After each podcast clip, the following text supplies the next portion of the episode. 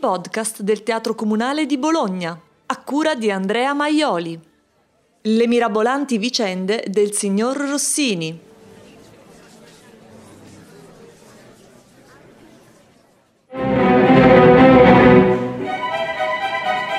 Chi ha ucciso il signor Bruschino? Il caso è aperto. I sospetti principali sono tre. Gioacchino Rossini, allora giovane musicista in grande ascesa e con un luminoso futuro sulla linea dell'orizzonte, l'impresario teatrale Antonio Cera e il pubblico. Ma andiamo con ordine.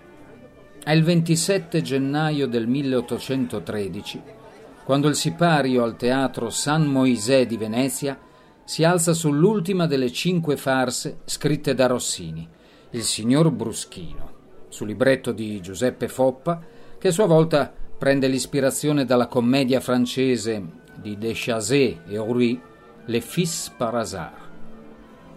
Uomo dalla doppia vita questo Foppa, autore teatrale per vocazione e sogno, cancelliere del Regio Tribunale di Venezia per sbarcare il lunario. Le farse avevano conosciuto proprio a Venezia un insperato successo, e gli impresari teatrali ci si erano tuffati trovando il riscontro sicuro del pubblico e arrivando a dedicare alle farse appunto quasi intere stagioni. Un trampolino di lancio anche per giovani autori che potevano farsi le ossa e Rossini era tra questi. Ne aveva già musicate e portate in scena al San Moisè e anche con successo. Per l'inganno felice, presentata nel 1812, L'impresario Cera aveva scritto a Anna Guidarini, la madre del compositore. Venezia, 9 Genaro 1812. Con la maggior compiacenza m'affretto d'annunziarle che ieri sera andò in scena il suo diletto figlio con la farsa L'inganno felice. E non fu incontro, ma vero furore mentre il pubblico si entusialtò dalla sinfonia sino alla fine del finale, gridando sempre Oh, che bella musica! Finita la farsa, l'hanno chiamato sul palco a ricevergli sinceri applausi, non soliti a dispensar che di rado. Con tutta sincerità le dico che può andar gloriosa d'aver dato dal suo seno un giovane che da qui a poch'anni sarà un ornamento dell'Italia e si sentirà che Cimarosa non è morto, ma il suo estro passato in Rossini. Le annunzio pure che l'ho scritturato per tre farse, e poi cordiali saluti, attestati di stima, eccetera, eccetera. E allora cosa succede poco tempo dopo con il signor Bruschino? Un insuccesso fragoroso con contorno di fischi e proteste che spingeranno l'impresario del San Moisè a togliere dal cartellone la farsa dopo la prima, e senza concederle, come usava anche per i flop, le tre recite di prammatica e sostituendola prontamente con una farsa intitolata Ser Marcantonio di Stefano Palese. Forse il pubblico è rimasto spiazzato da quella sinfonia d'apertura con i musicisti impegnati a segnare il tempo battendo ritmicamente gli archetti sui leggi o, secondo altre fonti, sui sosteni dei lumi o ancora sui contenitori di latta posizionati sotto i medesimi leggi per raccogliere olio e cera dei lumi.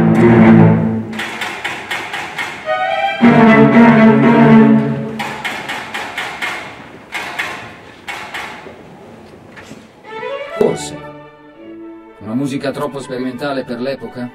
Può darsi. Il maestro Michele Spotti dirige il Bruschino che debutta al Teatro Comunale di Bologna dal 18 febbraio 2022. E lui cosa ne pensa di questo giallo?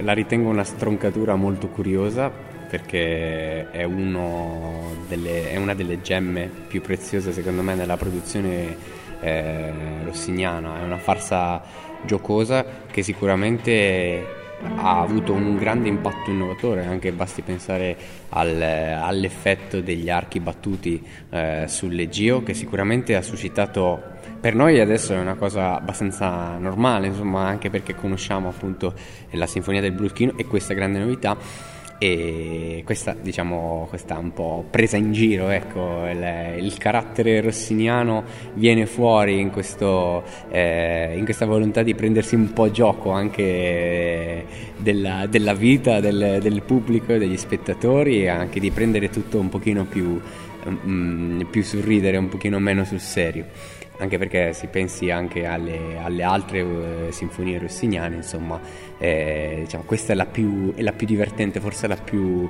la più leggera. E questo escamotage subito ha indirizzato tutto quello che poteva eh, essere un po' la, mm, la, la concezione rossiniana verso eh, verso un nuovo stile di, di, scrittura. Secondo me anche la presa in giro nel, nel, nel, nella ripetizione ossessiva del U che caldo de, di, di Bruschino sicuramente è qualcosa che è estremamente innovatore per, per, per, quanto riguarda, per quanto riguarda l'epoca.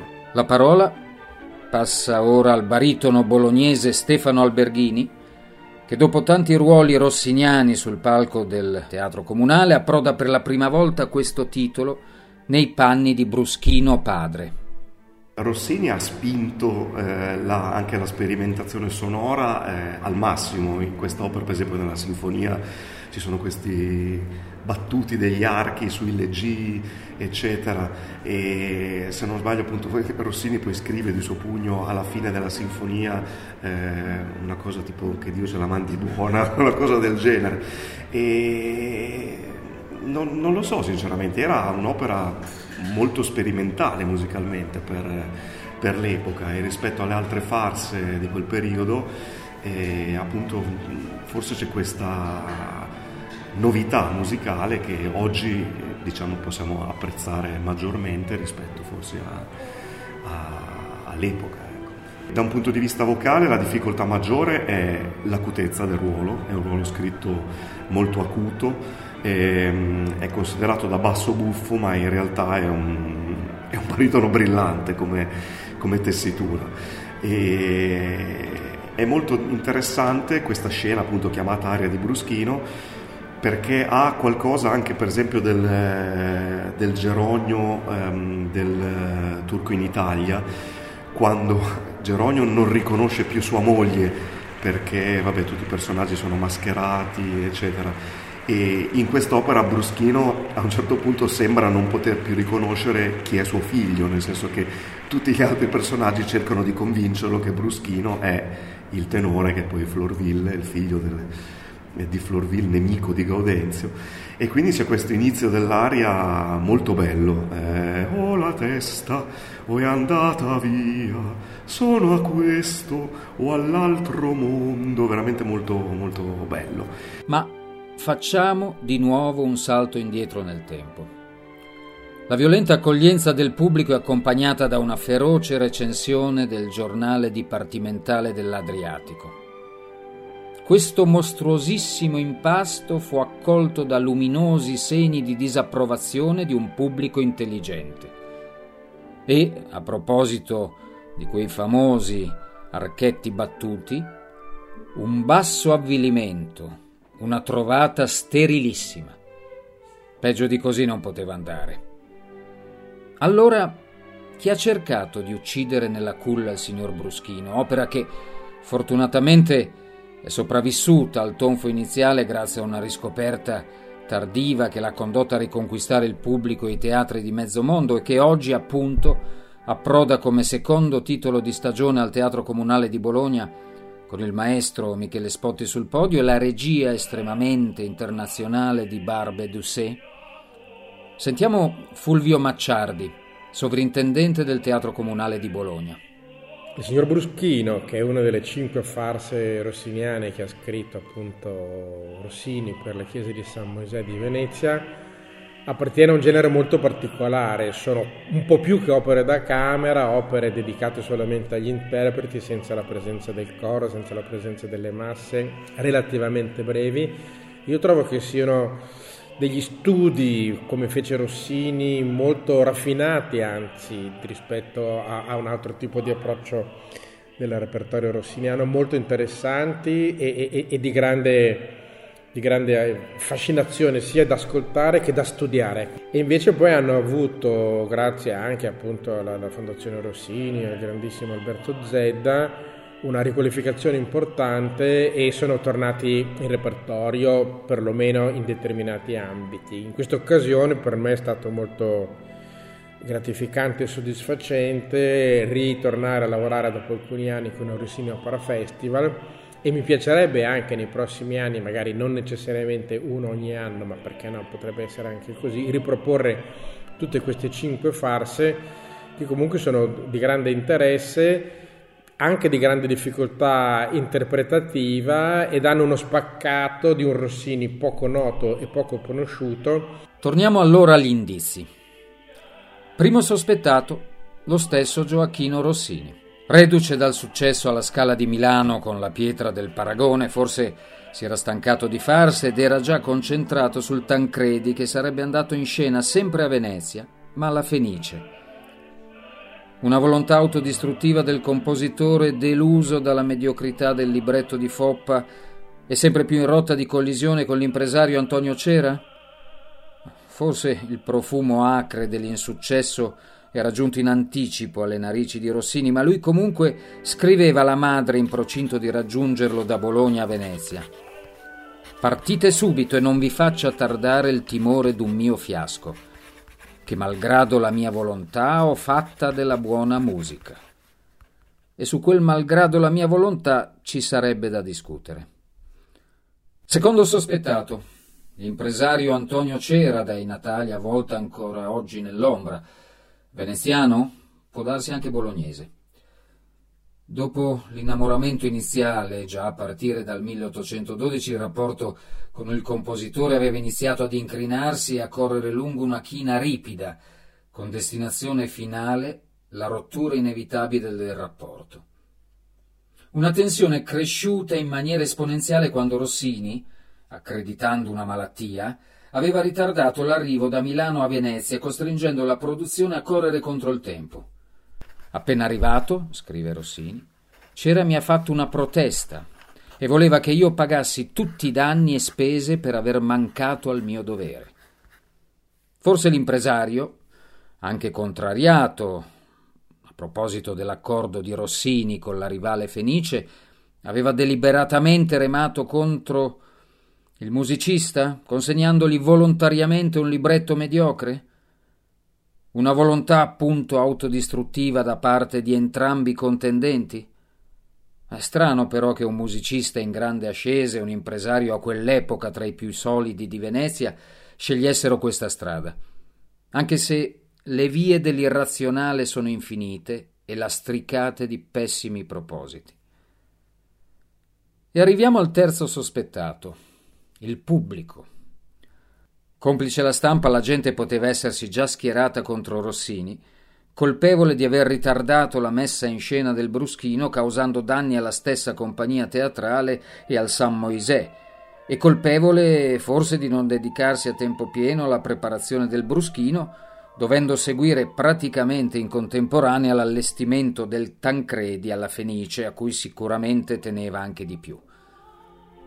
Venti di tensione che dal Teatro San Moisè erano volati sui canali riversandosi tra cagli e campielli e alimentando quel sacro fuoco dell'opinione pubblica.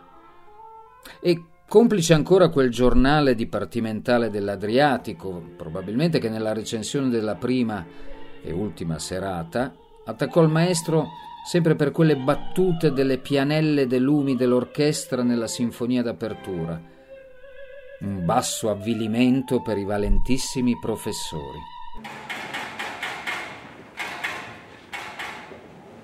Dunque un concentrato di elementi, la tensione tra compositore e impresario, la stampa contro, l'opinione pubblica schierata preventivamente, l'ostilità delle maestranze del teatro con i professori in testa, che condussero alla linea di fuoco di quell'insuccesso annunciato. Il colpevole dunque? Ma forse tutti gli imputati. Ma da Venezia ora facciamo un salto indietro per riapprodare a Bologna. Risentiamo il sovrintendente del comunale Macciardi. La produzione di quest'anno penso che darà il via a un ciclo in cui mi piacerebbe riproporre progressivamente, non più ovviamente di una per anno, le cinque farse rossiniane per dare occasione appunto di conoscere questo repertorio così particolare ma che anche rende onore alla maestria di scrittura straordinaria di Rossini che in qualche maniera qui a Bologna viviamo come un nostro concittadino. Sappiamo che è nato a Pesaro e che poi è vissuto gran parte della sua vita a Parigi, ma gli anni trascorsi da Rossini a Bologna hanno segnato profondamente sia la sua storia professionale che anche una storia molto importante di questa città in cui la musica ha segnato profondamente il percorso artistico. Bologna dunque patria adottiva per Rossini, o possiamo definirla prima patria? È lui stesso, nel corso della sua frenetica attività di grafomane, a scrivere lettere d'amore verso la città. Bologna fu sempre al centro delle mie simpatie. Ivi fin dalla gioventù, con compiacenza e il rammento, appresi l'arte della musica e, mi sia lecito dirlo col poeta, lo bello stilo che m'ha fatto onore. E ancora, a Bologna anche in mezzo alle attrattive e agli applausi delle più grandi metropoli d'Europa, furono sempre rivolti i miei pensieri, i miei affetti, il mio cuore. E ancora, Bologna è la mia seconda patria ed io mi glorio d'essere, se non per nascita, per adozione, suo figlio. E sappiamo bene che la felicità a un figlio non è data necessariamente per nascita. Prima del bruschino, prima delle farse veneziane e della parentesi alla scala, il giovane compositore era inciampato proprio a Bologna in un'altra polemica, che risponde al nome de L'equivoco stravagante. Se vogliamo dare peso ai segni del fato e del destino, quest'opera poteva fargli intravedere il futuro carico di nubi del Bruschino che, come abbiamo detto, al San Moisè di Venezia venne sostituito velocemente dal Ser Marcantonio di Stefano Pavesi. Curioso, perché Rossini nel 1811, al Teatro del Corso di Bologna, distrutto poi dalle bombe della Seconda Guerra Mondiale, dove era stato scritturato come maestro al cembalo e direttore dei cori, aveva diretto proprio quel Ser Marcantonio, prima di portare sulla scena il suo equivoco stravagante. E siamo dunque nel 1811, due anni prima del Bruschino. Qui a Bologna, con l'equivoco stravagante, il successo ci fu, ma intervenne la prefettura ordinando lo stop alle rappresentazioni dopo la terza recita. Il motivo? Un libretto troppo volgare a firma del fiorentino Gaetano Gasparri. Nelle tre serate l'opera riscuote il plauso del pubblico con chiamate in scena per Rossini e bis richiesti anche alla prima donna, la famosa Marietta Marcolini. Ma nonostante ciò, ecco calare la mannaia della censura che soltanto ha permesso a decoro del musico compositore che si facciano tre rappresentazioni dopo aver corretto e ricorretto, nonostante le inflitte mutilazioni fatte, alcune altre espressioni che cantando producono un'impressione da non tollerare, sebben le si tolleri leggendo. E c'è da dire che i linguaggi burocratici della censura hanno sicuramente attraversato indenni i secoli. Anche in quel teatro bolognese del Corso, nella centralissima via Santo Stefano, ben prima del San Moisè, la tensione era cresciuta tanto da sfociare nell'arresto dello stesso Rossini. Durante le prove del trionfo di Quinto Fabio, scritto dal nonno Domenico Rossini, un Gioacchino esasperato arrivò addirittura a minacciare gli indisciplinati coristi brandendo l'immancabile bastone. La direzione del teatro scrisse immediatamente al prefetto. Si è fatto lecito di minacciare di bastone quei coristi che non servissero ai suoi voleri. Questa indegna maniera di procedere in un momento in cui il teatro raccoglieva molte persone ha destato nei coristi stessi il più alto risentimento. Riconosciuto da noi giusto il reclamo, lo abbiamo fatto tradurre a questo corpo di guardie arrestato, a di lei disposizione per quelle misure che giudicherà il caso convenire. Il prefetto Quirini lo farà scarcerare subito, ma ammonendolo a non permettersi più violente espressione e minacce contro chiunque, incaricando la direzione del teatro a sorvegliare la condotta del Rossini stesso, informando al caso di nuove emergenze la prefettura. Chi ha studiato tra i tanti il percorso di Rossini a Bologna e chi lo conosce bene come fosse un parente prossimo, un vicino di casa, è Cristina Giardini, che per 40 anni è stata maestro collaboratore al Teatro Comunale di Bologna e che alla geografia fisica dell'anima di Rossini ha dedicato anni fa anche un percorso guidato per le vie di Bologna.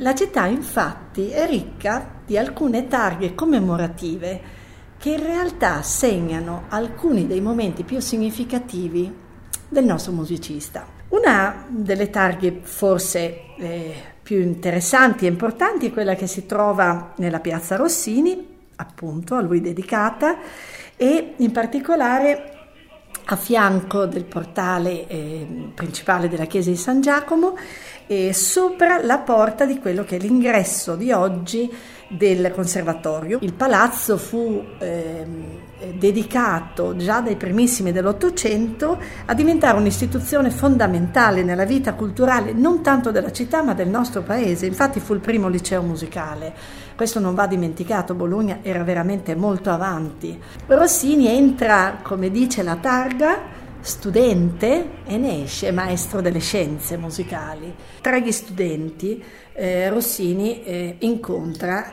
senza saperlo, quella che sarà eh, su- il suo amore, il suo primo grande amore.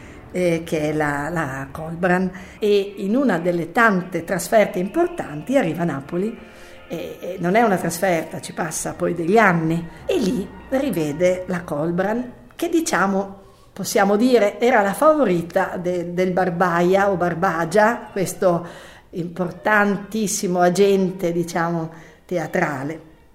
Fatto sta che i due si ritrovano, è chiaro che scatta una scintilla che va al di là eh, dei fatti, diciamo, di mestiere e, e, i due scappano. E qui eh, c'è il nuovo indizio eh, a, a Stenaso eh, perché la giovane Colbran eh, possedeva una villa di famiglia. Sulla chiesa, tuttora, si può andare e si vede la targa in cui i cittadini della zona, che veramente ormai non c'è più niente, siamo in una stradina che collega Ozzano a Castenaso, è una strada di campagna, una trasversale, eh, ringraziano questo sommo artista per essersi fermato lì. Rossini sente l'urgenza di mettere su casa eh, perché Rossini voleva poi stare in città e infatti compra a fianco eh, dell'amico Sampieri in strada maggiore un palazzo eh,